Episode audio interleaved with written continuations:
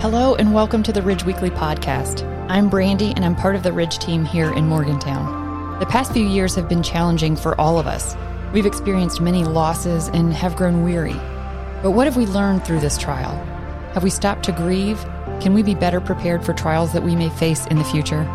Listen as Pastor Tim addresses some of those questions in a talk from Take Time, an encouraging series that will help us slow down and learn what God may be wanting to teach us in the days ahead. Well, good morning. That was pretty bad. Is it the snow that we're all unhappy about? Good morning. That's just as bad. I give up. I think most people have the impression that because I'm a pastor and um, that I like people, that I must be an extrovert. But really, I don't believe that's the case. My wife and I have debated this before, but I think I'm more of an introvert. Now, I, I find uh, people to be fascinating. I enjoy conversations with people. I occasionally like to be the life of the party, occasionally. But I really like also just being alone. I find sometimes that people and crowds and conversations kind of wear me out, which isn't a good thing if you're a minister, you know. But, but I think that's true. And I think that's true of probably most of us here. There's some of you that are extroverts, you know, and you just get energized by people, but an awful lot, I think, are, are, are just, you're introverted. And I, I think you find social interaction sometimes difficult. I think all of us, by the way, would admit that there are times where it's difficult socially in some conversation, or sometimes I think all of us have been anxious when we anticipated something that was coming conversation or uh, an encounter we were going to have, a social situation. Somebody will be facing uh, Christmas dinner parties, for example, and you're saying, Oh, I just don't want to do that. Today, we're going to continue our series related to the pandemic, and today I would like to focus on what I consider to be the significant social cost to this pandemic because it served to put up barriers between us. And I think it caused a situation where even some people are become socially even afraid to engage in conversations. We've become kind of disconnected. And it shows itself in a variety of different ways. It started, of course, when they started putting those little stickers on the ground that said you need to stand six feet from the next person, which was an appropriate thing to do. But it was a social barrier. Apparently, six feet is supposed to be how far a sneeze will go. But it made sense. And so we were separating from one another. We distanced ourselves selves and each other. And that wasn't, I don't think, a, a big deal there. But in some cases, the effect was, was really bad. For example, I feel sorry for anyone that happened to find themselves in a hospital or a nursing home during that season of time where visitors were not allowed to come in and see people that was really tragic. I mean, most of us saw, I'm sure, the um, pictures of maybe two parties on opposite sides of a glass door where maybe there's a person in a, a wheelchair sitting there and the family's on the other side and they've got their hand up against the glass and they're weeping because they can't hug each other. They can see each other, but they can't hug each other. And it had a profound impact on even the healing, they say, of some people in the hospital. According to a study by Cambridge University, there's a high cost associated with the essential quarantine and social distancing interventions for COVID 19, especially in older adults who've experienced an acute, severe sense of social isolation and loneliness with potentially serious mental and physical health consequences. I think most people would admit that some of the measures we took, though they were maybe necessary, but some of the measures we took were every bit as dangerous or deadly as the virus itself. And that, co- that social cost impacted us in other ways. For example, the wearing of masks. And, and I think now this will be a regular thing that if we're ever in a compromised position, it's appropriate now to wear masks or whatever. But the thing about masks is that they don't reveal what the person is really saying many times. They say communication is not just about words. So much of communication is about expressions, but if you can't see the lower half of someone's face, it's impacting our ability to connect with one another. I think it's, I think it's made a difference. I remember a lot of Sunday mornings where I said something that I thought was maybe funny, and I couldn't tell if anyone was smiling or if they were mad. I just couldn't tell. I can't see. Now you can see a little bit through the eyes. But it obviously it, it, put a barrier between us. I think we'd all admit that. And then one of the other significant social costs had to do with doing things technologically, which I view as a blessing. I'm so thankful for Zoom and FaceTime. I still use it every single week. WhatsApp. I have meetings constantly, you know, through, through Zoom and whatever else, and some are watching this online, which is wonderful. I'm thankful that we're able to do this. But some studies have indicated that we become so attached to the technology and doing these meetings via computer that we struggle now to actually interact with people. There are studies that indicate that we are forgetting even how to engage in conversations with one another because we became, became so used to just doing it over the internet. And we might have a meeting with someone for one hour over the internet or something, but you can't really connect deeply. I mean, to some degree you can, but it's not exactly the same. Now, this whole series has been called Take Time, and we just didn't want to get past some of these th- lessons that we've learned over the pandemic. We feel like it's important that as a nation we went through certain things. And I think God has wanted to teach us certain things. And I don't want us to lose what those lessons were. The first week of this series, we talked about taking time to see things differently it was just basically a talk on the Beatitude part of the Sermon on the Mount, how Jesus called those who are part of his kingdom to view things differently. And the list of things that we're supposed to be happy about, you know, blessed are those who mourn. You know, blessed are those who hunger and thirst for righteousness. You know, you wonder why are those things blessed things, especially the mourning or if we suffer loss or whatever else. But as Christians, we can see things differently through a different lens. We've got a God who's with us through everything we face. In the second week of the series, Arch talked about taking time to stop, rest, delight, and worship. It was basically acknowledging that during this pandemic, it gave us an opportunity. Most of us experienced a slowdown.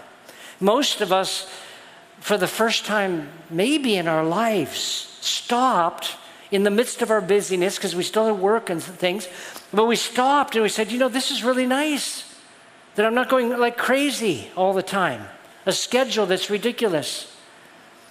And in the Old Testament, God gave the people of Israel this thing called the Sabbath day. And I know we're not under the Old Testament, but the principle I think applies today. In fact, the idea of the Sabbath predated the law. It says God rested on the seventh day. He provided for us an example in our culture, that's hard to do. You know, what do you mean? I'm supposed to stop one day and not do any work? Yes. And we'd be so much healthier. But there are other places during the day that we could stop and connect with our God, and, and we don't have to go back to a lifestyle that's just crazy. But today, my takeaway is take time to reconnect with others because I feel like we have, to some degree and in various ways, disconnected with one another. And I especially think when it comes to the church, it's so important that we be in relationship with one another, that we connect with one another in a meaningful way. And the reason this is so important is that we were created for relationships. Our God lives in eternal community Father, Son, Holy Spirit. And when He created us, He created us to be social beings to be connected with other people. In fact, when God created Eve in Genesis 2:18 as a, as a companion for Adam, we read, Then the Lord God said, It is not good for the man to be alone. I will make a helper as his complement.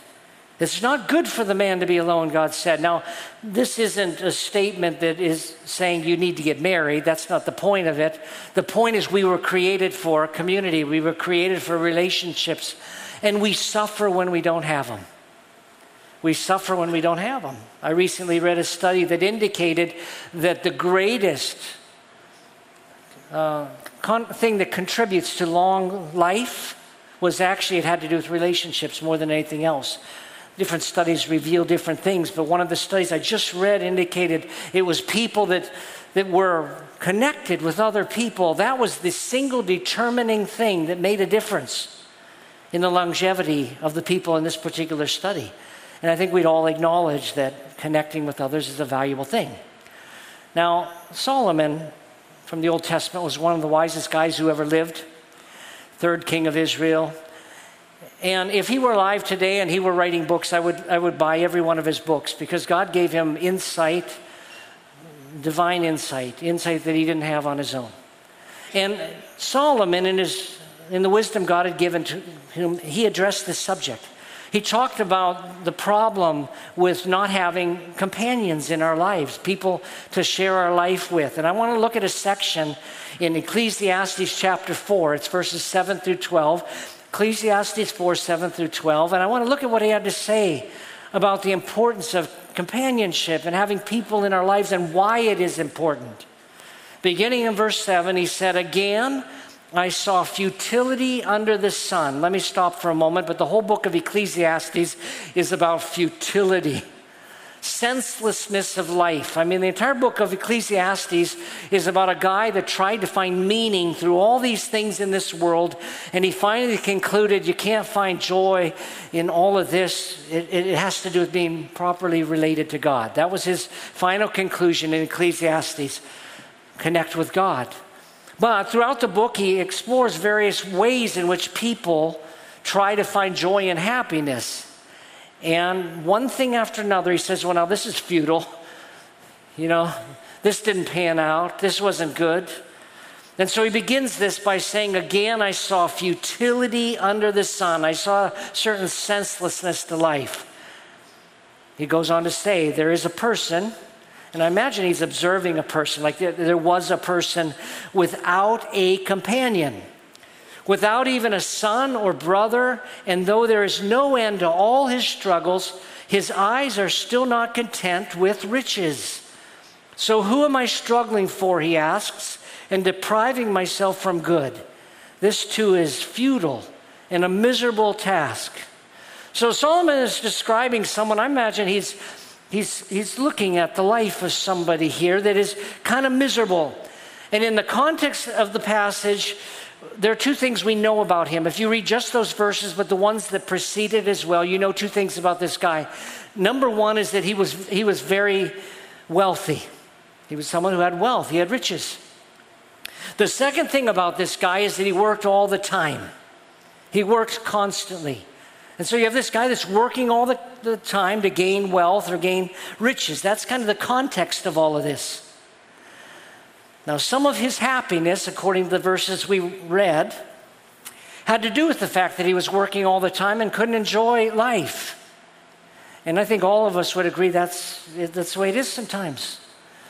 I mean, here was a guy that was working, you know, night and day, nonstop in order to accumulate his wealth, but he couldn't enjoy wealth. He couldn't enjoy what he had because he was too busy. I mean, I think that's the bottom line. He was just too busy to enjoy what he had, and, and life is more than that. I mean, there's just a futility about living our whole life to become as rich as possible, then to find out that every night we're too tired to enjoy anything and we're too busy to enjoy anything. That was, that was part of his story. The other part of his story is that he wondered why he wasn't happy, it had to do with the fact that he didn't have other people in his life. He didn't have a companion in his life. He didn't have someone to share it with. And so he's miserable. You know, at least if he had gained all this wealth, even if he couldn't enjoy it himself, if he had other, another person in his life with whom he could share it, you know, he might be happy. But he didn't have that either. And so for both of those reasons, he was kind of miserable. And Solomon recognized that. It's important to have people in our lives. There was a guy without a companion. No, no sons, no brothers, no one as a, a, a companion to go through life with. So why am I wealthy? I can't even share it with anybody. That was his situation. Based on that, Solomon made these comments beginning in verse 9. He said, Two are better than one because they have a good reward, or some versions say a good return for their efforts. You get a good return if they're two. For if either falls, his companion can lift him up, but pity the one who falls without another to lift him up. Also, if two lie down together, they can keep warm. But how can one person alone keep warm? And if someone overpowers one person, two can resist him. A cord of three strands is not easily broken. I think he's saying there that three is even better than two. Now, Solomon began here by making a thesis, it's his summary statement. And his statement is this in verse 9 he said, Two are better than one because they get or have a good reward for their efforts. In other words, he's saying there's a good return if, you got two more than one, they, they get a, a better return. Now, I think what Solomon is talking about here is a thing called synergy. Dictionary.com defines synergy in this way it's the interaction of elements that, when combined, produce a total effect that is greater than the sum of the individual elements, contributions, etc. The point is, together we reap greater results than we do alone when we're with other people. And there's a synergistic effect. You have certain gifts, abilities, you have talents, you have strengths. Other people have different gifts, abilities, talents, and strengths. And when we come together, we get a greater return. And you've seen that, many of you in the workplace. We talk about this in the, the, the, workplace that when you bring people together with different ideas, different strengths, different ways of seeing things, you end up with a result that's better than either of you would have come up with on your own. It's just better. Two are better than one. You get a better return, which is the point he's making here in verse 9 again. Two are better than one. They get a, a, a good or a better return or reward for their efforts. But then in verse 10, Solomon uses the word for. The next word is for. He's about to explain why. Why really is two better than one? Why is this the truth? Continuing in verse 10. For, he says, and this is his first point, for if either falls, his companion can lift him up, but pity the one who falls without another to lift him up. Also, this is his second point, if two lie down together, they can keep warm, but how can one person alone keep warm? And here's his third point if someone overpowers one person, two can resist him. A cord of three strands is not easily broken. So Solomon supports his thesis by giving three examples that demonstrate that two are actually better than one. And I want to talk about each of them briefly. The first one is this that we all need help at times. He makes the point every one of us needs help sometime. Look at verse 10 again. Solomon wrote, For if either falls, his companion can lift him up, but pity the one who falls without another to lift him up. Now, it's obviously, he's obviously describing a situation where someone falls and gets injured.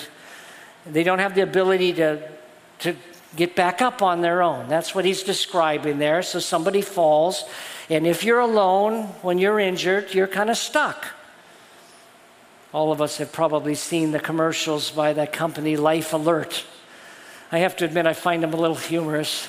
I, I shouldn't. It's a sad situation, but it's some older person, elderly person, who has fallen on the ground. Again, there's nothing humorous about that. And they, they grab this little thing around their neck and they push a button and they say, Help, I've fallen and I can't give up, get up. It's just that the commercial itself is a little bit corny, but the, the issue they're addressing is good. It's a, it's a, that's an issue. They tapped into something that's pretty smart. That sometimes you're going to have someone that's going to be alone, and if they have something like that, you know, that they won't be alone. I've fallen and I can't get back up, and sometimes we need someone to help us get up. Now, the problem in our culture today is that I, I think we value independence so much. And we value being the ones to give help, we don't like being helped. I, I think we're, pr- we're proud. I know I'm proud in that way. I'd rather be the one that's giving help to someone than the one that needs help because I'm kind of embarrassed to admit I need help. I'd rather you think they're is strong and this and that and very competent and this and that and he doesn't need any help at all and that's how I want to be viewed. I don't want people to, to view me like, oh, poor Tim, he needs help. That's pride. All of us need help. We will all, at times in our lives, need help. Those of you that know scuba diving know that one of the rules of scuba diving is that you're never to go scuba diving alone. Never go by yourself. I have to admit, I've been tempted to do that. I, have been tempted to do that. Our family goes on vacation, sometimes up in Michigan, and I understand there are hundreds of shipwrecks in Lake Michigan that they haven't found yet. And I just envision myself being one of the ones to find it. So I'm going to put on the scuba gear. I'm going to find that. And I've, I've thought about going alone. I'll never do it. Don't worry, I'll never do it. It's, it's, it's way too dangerous. When I was thinking about this, I was reminded of a story I shared probably about a year ago of a friend of mine, Rick Thomas, and we went scuba diving in Cozumel, Mexico. And we were on our way back up uh, toward the end of the dive. We, and I saw he, he went up to about 10 feet of the surface and stopped. Now, that was normal because if you, if you dive below, I think it's 40 feet, you, you need to decompress. So, so every diver stops it's about 10 feet from the surface and you decompress. And, and so he, was, he stopped to decompress. But his sister, who was his dive buddy and the dive master, said, Something's wrong with Rick. It doesn't seem, it doesn't seem something's wrong. And they swam up to him, and sure enough, he was completely passed out in the water, just suspended like that. They couldn't tell if he was even breathing.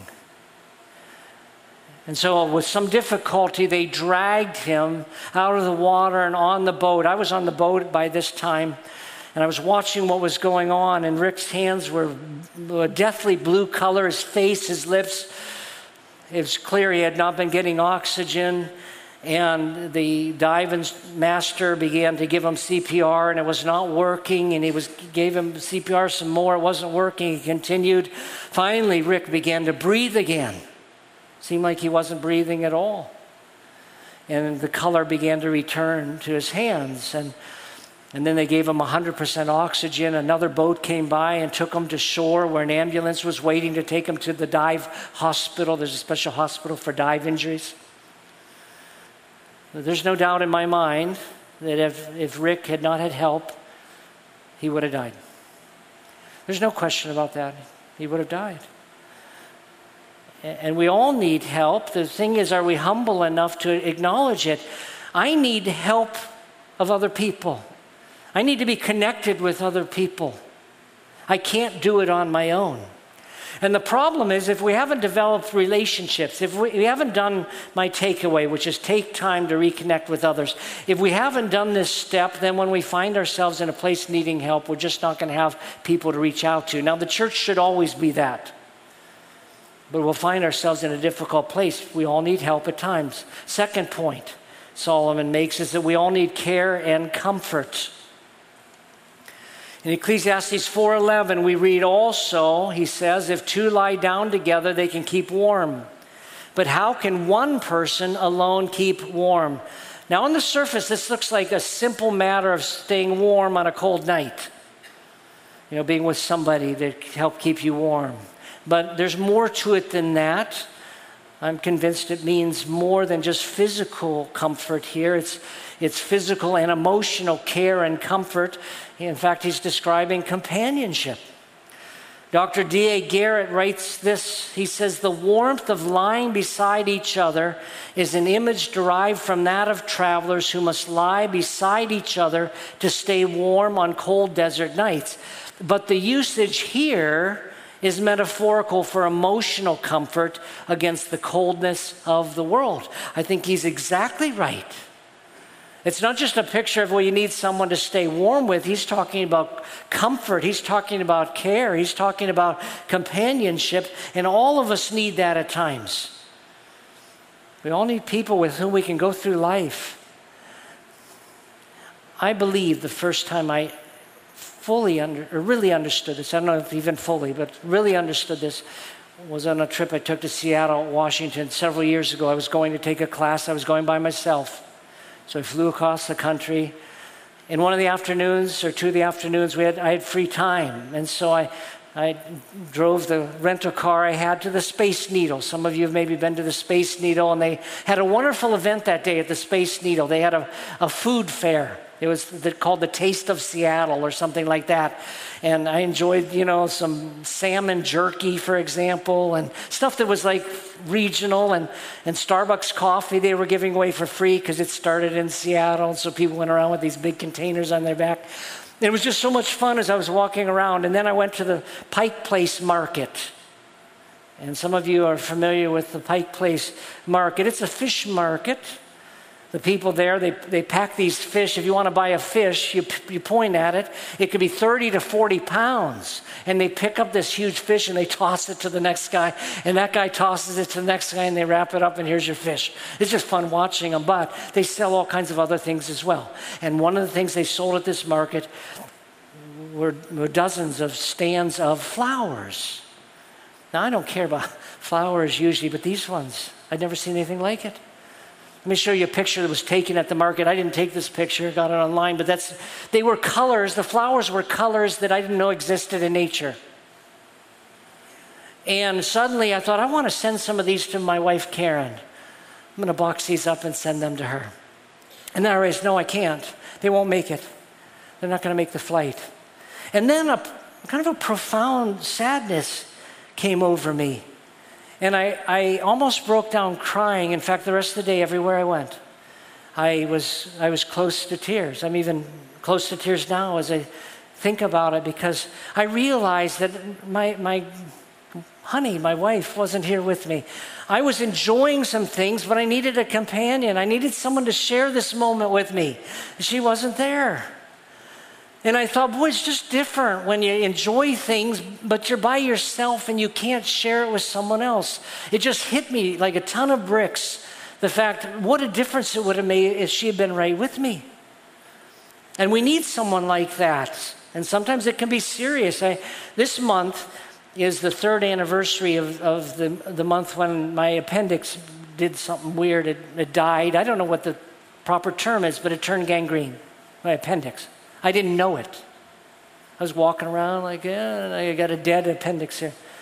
Glued to other organs, my system started shutting down before I got to the doctor. It was very, very serious. And my wife was with me in the hospital for nine days, almost nonstop. It wasn't that she needed to save my life. It wasn't, that's not what it was about. I mean, sometimes it's helpful to have someone there to fight for you or say, you know, he needs something here or whatever, but it was more about just being there, comfort and care, her presence with me. It could be life changing. They say that if people that have this survive.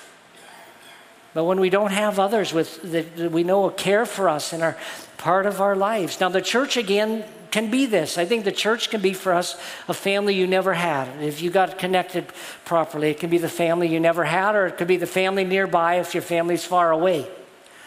And at the church here, by the way, we also have a care team that does hospital visitation and addresses other things because we, everyone needs care. Everyone needs comfort. We all need help at times. And that's what I think Solomon was getting at in verse 11 when he said, Also, if two lie down together, they can keep warm. But the one, one person, you know, how can he keep warm? And again, I think it's, it's emotional warmth more than, or at least as much as the physical warmth that he's talking about. It's care, it's comfort, and it's also just the, the idea mentioned earlier companionship.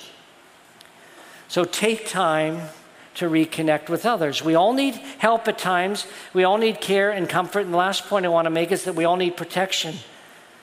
Third thing he mentions is protection, that all of us may face situations, or it's possible all of us will face situations where we'll be in danger. And so he talks about that in verse 12. He says, And if someone overpowers one person, two can resist him. A cord of three strands is not easily broken. And I love that third that statement, a cord of three strands, because he's saying even three is even better than two. It's great. Now we need protection in different ways. When I was even thinking about this, I'm not sure why this came to mind, but I, I thought of elderly, those who are elderly that get scammed out of their life savings.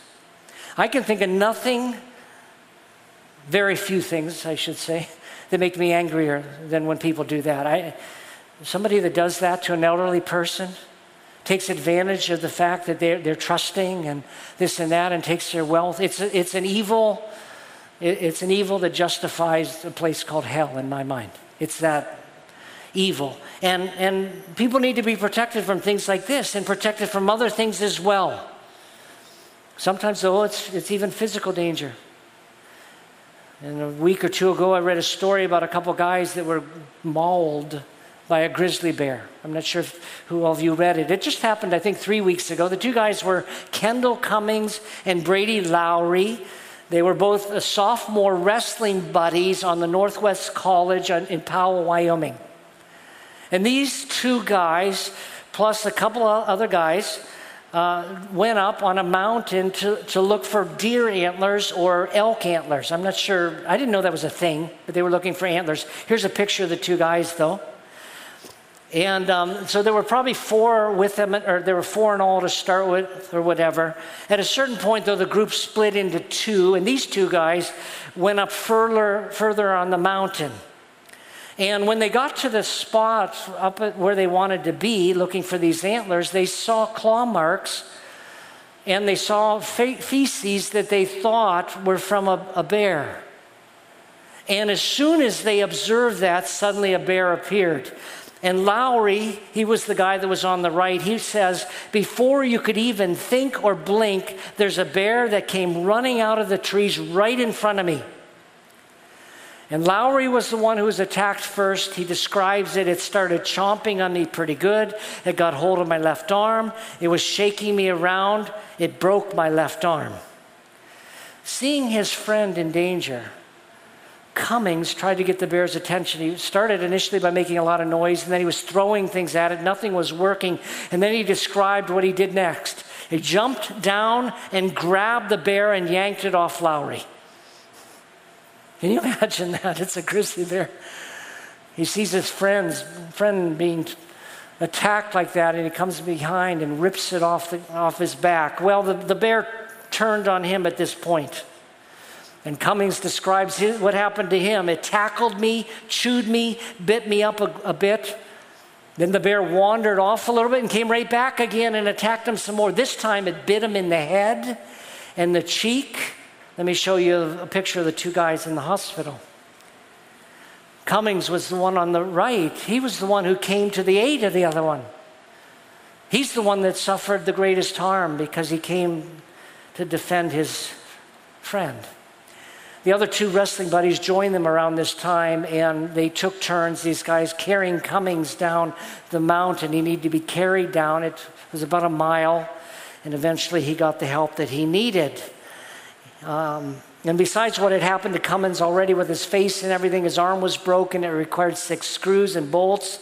He had been bitten also on the right thigh. All this had happened to him. Both these guys are expected to make a full recovery, but Lowry, the one who had been saved by his friend, said this to the Cowboy Daily Press I don't know how I'm going to pay him back. I don't. I owe him everything. We'll be best friends for the rest of our lives. And I think we need people in our lives like this. Sometimes it's going to be physical danger, sometimes emotional danger. Sometimes it's spiritual danger. Sometimes people we love are, are being led astray and down a wrong path by someone, and we need to come in there. All of us are going to face dangers at times. Dangers maybe in the city. I was mugged in a city and stabbed. Or dangers in the home. It could be the home. And we want to rescue people. The point is, though, we need people in our lives at times like this. So let me summarize here and give an application. Take time to reconnect with others. I'm just saying that I think we've become distant, and I'm asking us to consider taking some initiative to reconnect with people in a deeper way because we need help at times. We need care and comfort. We all need protection. Now, I realize that people are busy right now, and some are saying, I don't have time for relationships. I don't know that you can afford not to. And the writer of Hebrews said, Don't forsake your assembling together as some are in the habit of doing, but encourage one another, and all the more as you see the day drawing near, which is us. Because I think things are going to get tough in the days ahead, and we're going to need one another deeply. Now, normally after a talk like this, I'd point us to join a community group or one of our care groups. But um, they're all wrapping up at this time of year as we're getting near the holidays. But they'll be starting again in January. So I want to encourage you to, to pay attention in January as we announce the different community groups would be Bible studies and fellowship groups, care groups would be groups that address particular needs in your life. And all of those will be launching again in January. Also, I encourage you to take maybe a step in the direction of serving because oftentimes relationships are formed in, in that context around an activity. And, um, and there are many opportunities to serve here. And then finally, I encourage you to participate in this, our November kindness campaign. Part of that campaign is just to serve your neighbor, but there are other ways that you can serve people here or be part of this. Uh, and look for opportunities to really connect with people during this holiday season. Let's pray. Heavenly Father, we're just thankful that you are our God and you wanted a relationship with us and that you've created us to be this way as people that need friends and fellowship and relationships with others. I pray you help us to take this seriously and not be proud and self sufficient and think, I don't need other people. All of us do. And we need to take that step. So give us the grace to do that, we pray in Jesus' name. Amen. Thanks for listening to the Ridge Weekly Podcast. If you'd like to hear more messages now, you can check out our past series at theridge.church slash messages or download the free Ridge app. Thanks again for listening, and we will see you next time.